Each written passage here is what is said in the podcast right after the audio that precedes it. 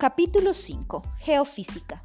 La delgada fisionomía de Ruiz y su sorprendente agilidad le permitía maniobras difíciles de creer. Empezamos a decirle el mono. Y aunque se resistía a aceptar semejante remoquete, se quedó todo el bachillerato soportando la designación. Nuestro salón de clases se encontraba ubicado en un segundo piso y él acostumbraba a saltar por encima de todos y subir como un rayo las escaleras para llegar de primero. Cuando debíamos bajar, todos le abríamos espacio para evitar rodar por los escalones y entonces se nos adelantaba en llegar al patio y encabezar la fila para comprar en la tienda escolar. Esas virtudes le permitieron ser un privilegiado integrante del equipo de baloncesto y oficiar de acróbata con los balones de cualquier modalidad deportiva, se enredaba en los techos de la vieja construcción del colegio.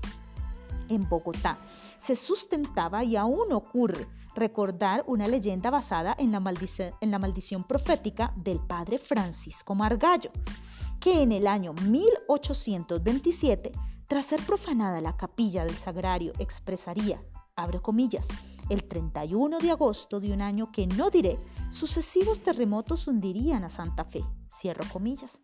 Precisamente fue el 31 de agosto, pero del año 1973, que conociendo esta premonición, comentamos al respecto a primera hora de la mañana antes de la formación. La estructura del aula estaba compuesta en un 80% de madera, los escalones chirriaban cuando subíamos en tropel y bajábamos repetidamente durante la jornada. Lo cierto es que hacia las 10 de la mañana, cuando nos encontrábamos en clase de historia, de un momento a otro la edificación comenzó a moverse rítmicamente y nos enfrentamos sin duda a un fuerte movimiento telúrico. La madera parecía ceder por momentos al movimiento sísmico, por lo que el pánico se apoderó de todos con el antecedente de la famosa historia referida al inicio del día. El volumen del miedo aumentó. De la mitad del salón y como una saeta surgió el mono, Ruiz con el rostro descompuesto. En franca carrera y ante nuestra incredulidad saltó por la ventana. El pavimento lo recibió a unos 3.5 metros y con una velocidad que nunca pudimos calcular con certeza.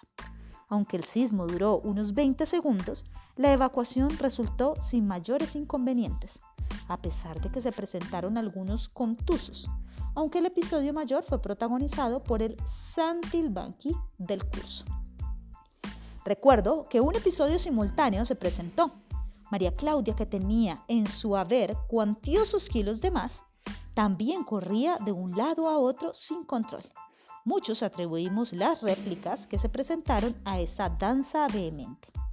Ante las fracturas ocasionadas en sus piernas, la recuperación del Mico Ruiz duró dos meses y lentamente fue retornando a sus acostumbradas monerías.